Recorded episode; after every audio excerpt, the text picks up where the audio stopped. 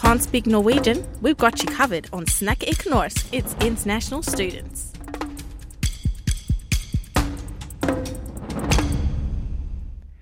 Good afternoon and uh, welcome to Snakk I Kynorsk on uh, Radio Nova.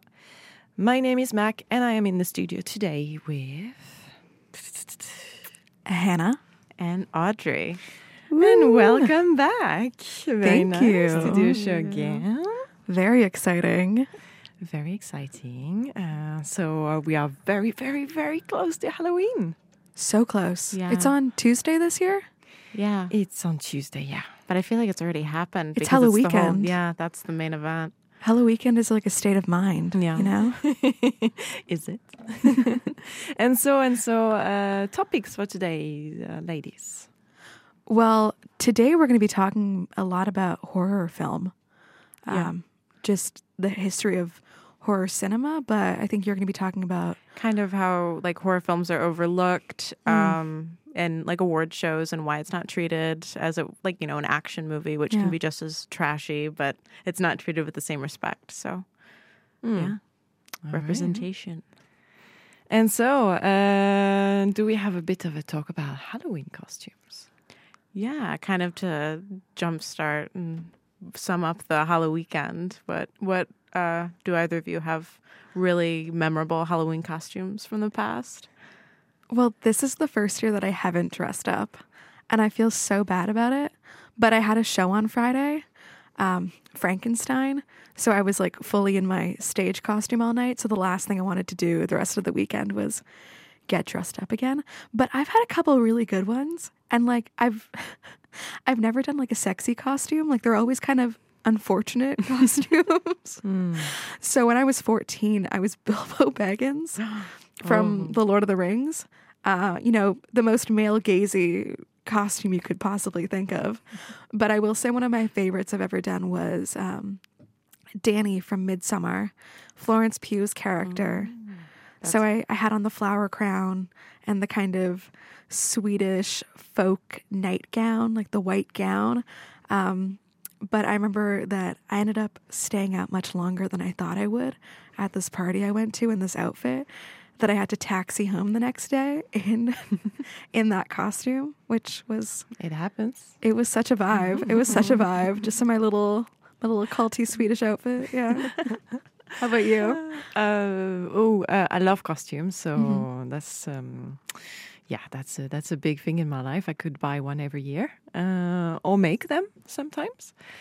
Um, I think I was having this conversation last night at a Halloween party, and, and um, for me, the most fun one I had was a Santa Claus outfit.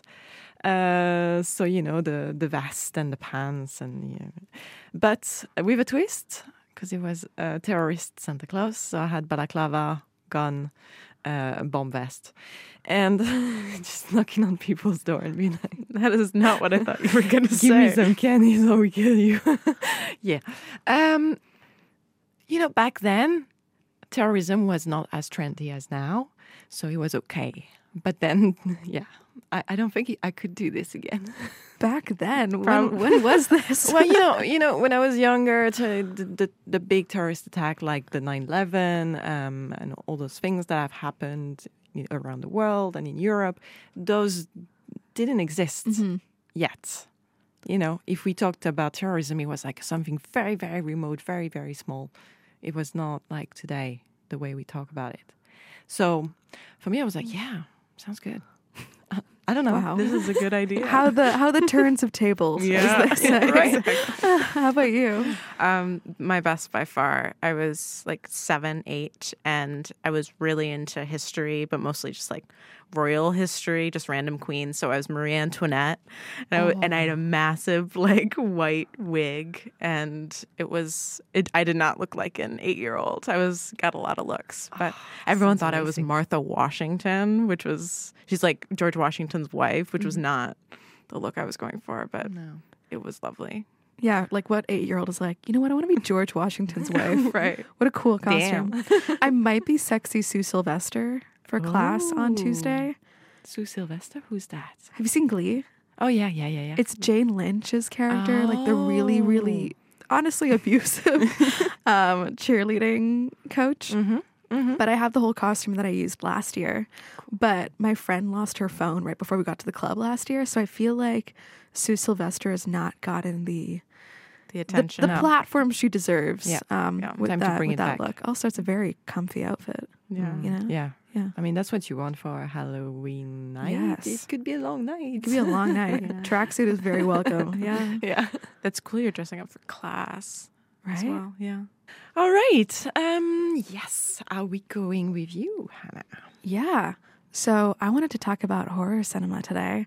Um, I was actually at a really, really great horror cinema seminar at the Cinematheque Yushlu yesterday, uh, covering some talks and screenings there for the magazine I'm at. And I don't know about you guys, but I'm personally like microdosing my way into being a horror fan.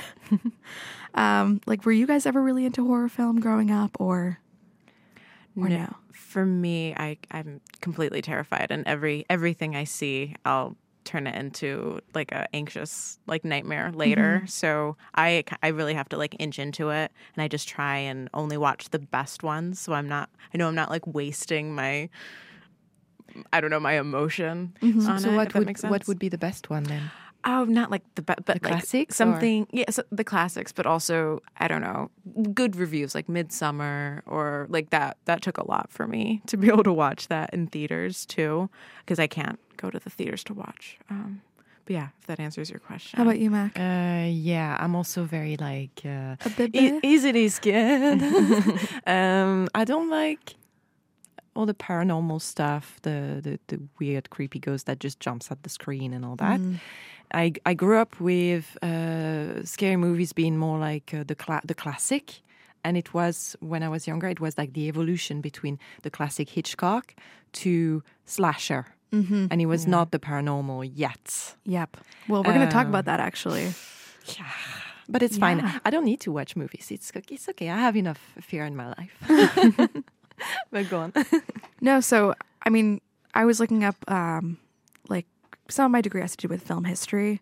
I love film history, but if we if we look at history, um, for as long as we can remember, humans, we've always been into the dark and macabre, the spooky and the scary, the gore and the ghoulish. But when you think of horror, what do you usually think of? Do you think of jump scares?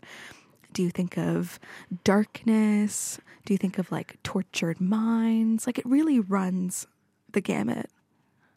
I think there's two things. There's like the the paranormal, the the, the jump scare, yeah, yeah, yeah, yeah. the un- unexplicable, uh, mm. you know, weird stuff, and then the torture, the scenes of torture with blood, and and so you're gonna die in a horrific way. Like there's a rat entering your mouth or something. I don't yeah. know. I just don't want to know why people. Yeah, yeah. I automatically go towards like movies like Conjuring or like Saw, just like. Just the torture. That's the biggest part. Like yeah. paranormal stuff doesn't bother me too much, but when it's realistic, it's something that could technically happen, but that's where I go. Yeah. yeah. But that's like such a generational thing about what kind of era we grew up with yeah. of yeah. horror. But yeah, I was looking at kind of the definition that the Dictionary of Film Studies has for horror cinema. And this was a book that was published in twenty twelve, written by uh, Annette Kahn and Guy Maxwell. And they define horror as, quote, a large and heterogeneous group of films that, via the representation of disturbing and dark subject matter, seek to elicit responses of fear, terror, disgust, shock, suspense, and, of course, horror duh, from their viewers. Horror is a protean genre spawning numerous subgenres and hybrid variants: gothic horror, supernatural horror, monster movies, psychological horror, and splatter films, just to name a few. So I was kind of thinking, like, what is the history of mainstream horror cinema? Because I really don't even know how to, like, um, condense it all. Because when, when we say horror films, like, some of us think of slashers, some of us think of Hitchcockian uh, suspense thrillers. Mm. Like, it really is such a large, large, large group of films. Yet when we use that term, it's kind of, like, a bit throwaway. Um, so before we talk about the first horror film, I wanted to say that there have been like precursors to horror film before the advent of cinema. So in the eighteenth and early nineteenth century, there was this thing that was called the Phanta- uh, the Phantasmagoria that was very popular in Europe. Have you guys heard of the Phantasmagoria? I yeah. think so.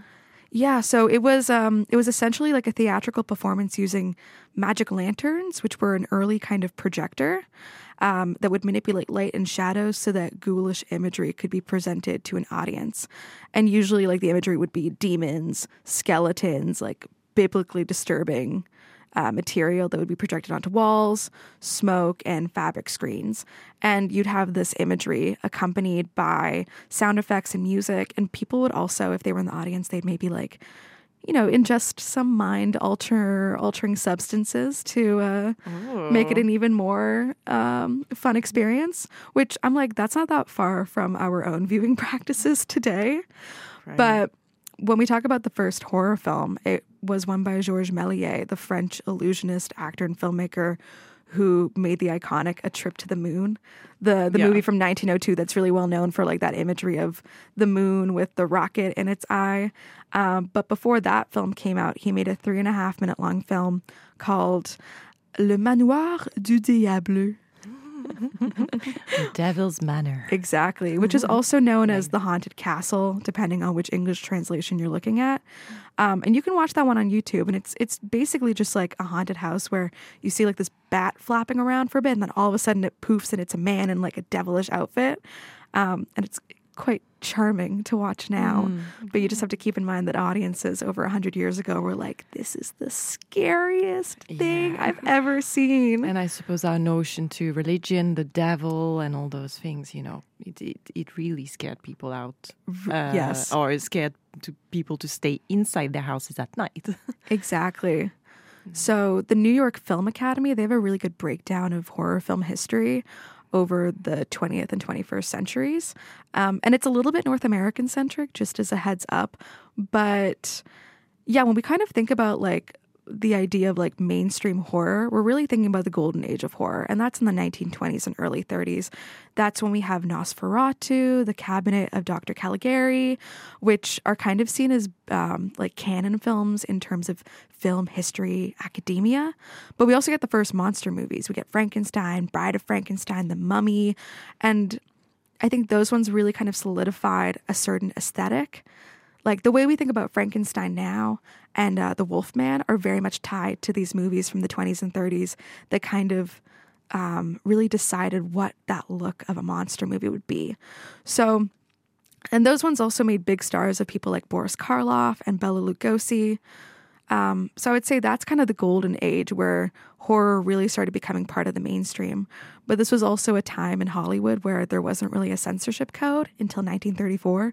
So you could get away with some pretty crazy stuff on screen, um, including, like, the movie Freaks, which is kind of a freak show uh, horror film that was banned for thirty years after it was released. And it still holds up, apparently. I haven't seen it because it looks terrifying. Mm. But um, yeah, in nineteen thirty-four, the Hayes Production Code came out, and they were like, they were like, no picture will be produced that lowers the moral standard of the public, and mm. you know, we we don't want to give sympathy for wrongdoing, crimes, and sin.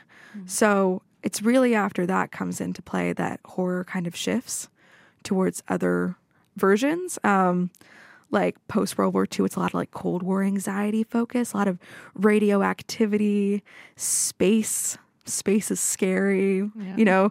Um, we also get, like, Hitchcock, who's not really doing horror per se, but it's it's suspense, it's like setting the mood. Exactly. Yeah. Like, I haven't seen Psycho yet. I know I should. I've seen clips of The Birds, and that one is, I mean, you know, the special effects have aged in a charming way. Oh yes, God. but but that I I think Hitchcock really kind of brought in the idea of, like, the suspenseful horror, which would be picked up on later mm. in the seventies. But it's like we get Hitchcock in the fifties, and then it kind of goes back to garbage in, in the late fifties and sixties because everyone's getting really creative. They're like, oh, you know that we can use, like, three D glasses now and smell-o-vision, where they'd have, like, either different uh, odors being, you know, brought into yeah. the cinema, or you'd have, like, a scratch card where it's like time to scratch off this certain smell at this, like, point in the movie. Oh, um, classy. Very, very classy cinema, uh, cinema practices. But so at that point, it was like horror that was kind of relying on gags. Um, but then you get Night of the Living Dead, which was the first big zombie flick. And that one really influenced a lot of movies after, because the seventies then see a turn towards what I would call like the advent of prestige horror. Um, and you can argue with me there if you want to, but I think there's kind of like this mood in North America, at least, where you have like the Manson murders that happened at the end of the sixties. In the nineteen seventies, we kind of see this turn towards what I'm calling like the advent of prestige horror, um, just because there was a lot of uh, discourse in the news cycle of the day about different cults that were oriented around devil worship and supernatural subject matter, and that that really had a grasp on um, specifically North American society at the time. But when I say prestige horror, I think a lot of the movies that we think of as the classics in terms of horror cinema are from the seventies. Uh, this is the decade where we have William Friedkin's The Exorcist come out, which was in nineteen seventy-three. And I actually think that Vega's screening that on Halloween this week. He also passed away earlier this year. Um, but then we also have Stephen King's literature really taking over horror film. We have Carrie and The Shining, which is one of my personal favorites. Shelley Duvall stands, stand up. Um, but after this this decade of like this more kind of literature-heavy prestige horror, um, the New York Film Academy, they write that, quote, if there's one trope that typifies the eighties, it's the slasher format. A relentless antagonist hunting down and killing a bunch of kids in ever-increasing inventive ways, one by one. Arguably kicked off by the Texas Chain Massacre in nineteen seventy-four, the output became prolific over the next decade. For every ten generic slashers, however, there was one flick that would end up becoming a cult classic, even if critical success was mixed at the time. Halloween, Friday the thirteenth, and Nightmare on Elm Street are the most prominent examples. Um, I've actually never seen any of those, and it's because I feel like the slasher would absolutely terrify me. As like a young woman in an apartment in a downtown city, I'm like, nah, that's not for me, dude. Like, yeah, yeah. That is the least conducive subgenre of horror for my mental state. But I think the slasher has really lodged its, itself as like, I think one of the most iconic versions of the genre. Because when we think about like Hollywood horror in the two thousands, um, some people will say that it kind of suffered as a genre. But I think that the two thousands really see horror being taken um, and played with in terms of the genre conventions, because we have like the Scream franchise happening. Uh, remember those scary movies? Like, yes. Scary Movie four. Those were actually scary. Oh, were they? Because I just remember... Okay. Different strokes for different folks. Yeah. Um, a lot of zombie flicks. Zombie flicks were huge in the two thousands. And then you were mentioning earlier all these torture films, and that would be like... Um, the Saw franchise. So, and we also have the found footage thing. When we think of paranormal, paranormal activity, uh, Blair Witch Project, to name a few. But yeah, it's kind of like when I think of horror in the like two thousands, there's almost like a cheapness to the genre where it's like, we're either going to make fun of it in these kind of funny parodies where Charlie Sheen is showing up all of a sudden, or it's kind of like these, you know, quickly chucked out, like, how gory can we make this? Like, how much messed up stuff can we put on screen in a highly re- like highly realistic way? Like, not as much theatrical red blood and like the campy ones that you've seen. So I think this um, this era of horror really plays with like the notion of taste and how graphic you can be with things. Mm-hmm. But I think the last ten years have been super interesting for horror, because you're going to be talking about, Audrey, you're going to be talking about like how we're kind of in this prestige era, or like right. horror's being come to be seen as a bit more well-respected as a genre, more recognition. Yeah. Not yeah. as relegated to the fringe. Right. Not yeah. moving away from like the Saw and the Conjuring type things that I think give, not that they're not good movies, but they kind of give horror like a bad slant in the eyes of whoever decides what's prestigious and not, mm-hmm. you know. But I think that's why like I didn't really engage with horror until the most, like the last few years, because all I could think about was, oh God, it's going to be Saw, and it's like some dude's going to be getting like his leg chopped off, and I'm going to have to look at like arteries and... Right. Just not your jam. No. You just had to find your way. No, I was a precocious um, I was more into like my historical dramas. I'm yeah. like, I'm good. Uh, everyone else was like sneaking into Paranormal Activity four. Oh. Not mm. for me, dude. Never, no never was, was me. But th- the screening I was at yesterday, one of the movies was The Witch by Robert Eggers, yes. which I'd never seen. That, I yeah, that is a slow burn, but that is oh terrifying. My, I jumped. Yeah. I jumped. Oh my god! But that that I'm like, oh yes, this is prestige horror. This is the everything is on point. This is like the Oscar Beatty horror. Yeah, and I'm not trying to say that like in a dismissive way, but it's. No, but it, it's so, because when you're so used to all of the, the main mainstream, whatever that is, uh, horror movies, when you see something that's so, uh, that's so just, uh, like, slow burn, because it can't catch so, so many people's attention. Mm-hmm. And I remember when I watched The Witch for the first time with my roommate, and she's used to, you know, Saw, all of that stuff, and she watched it, and she's like, I don't get it. This was really boring. It wasn't scary. It's like, how is it not terrifying to you? I don't know. I think that's so interesting. I would love to learn more about like the modern horrors that you've been watching. You've been listening to a podcast from Snakk i Kynorsk for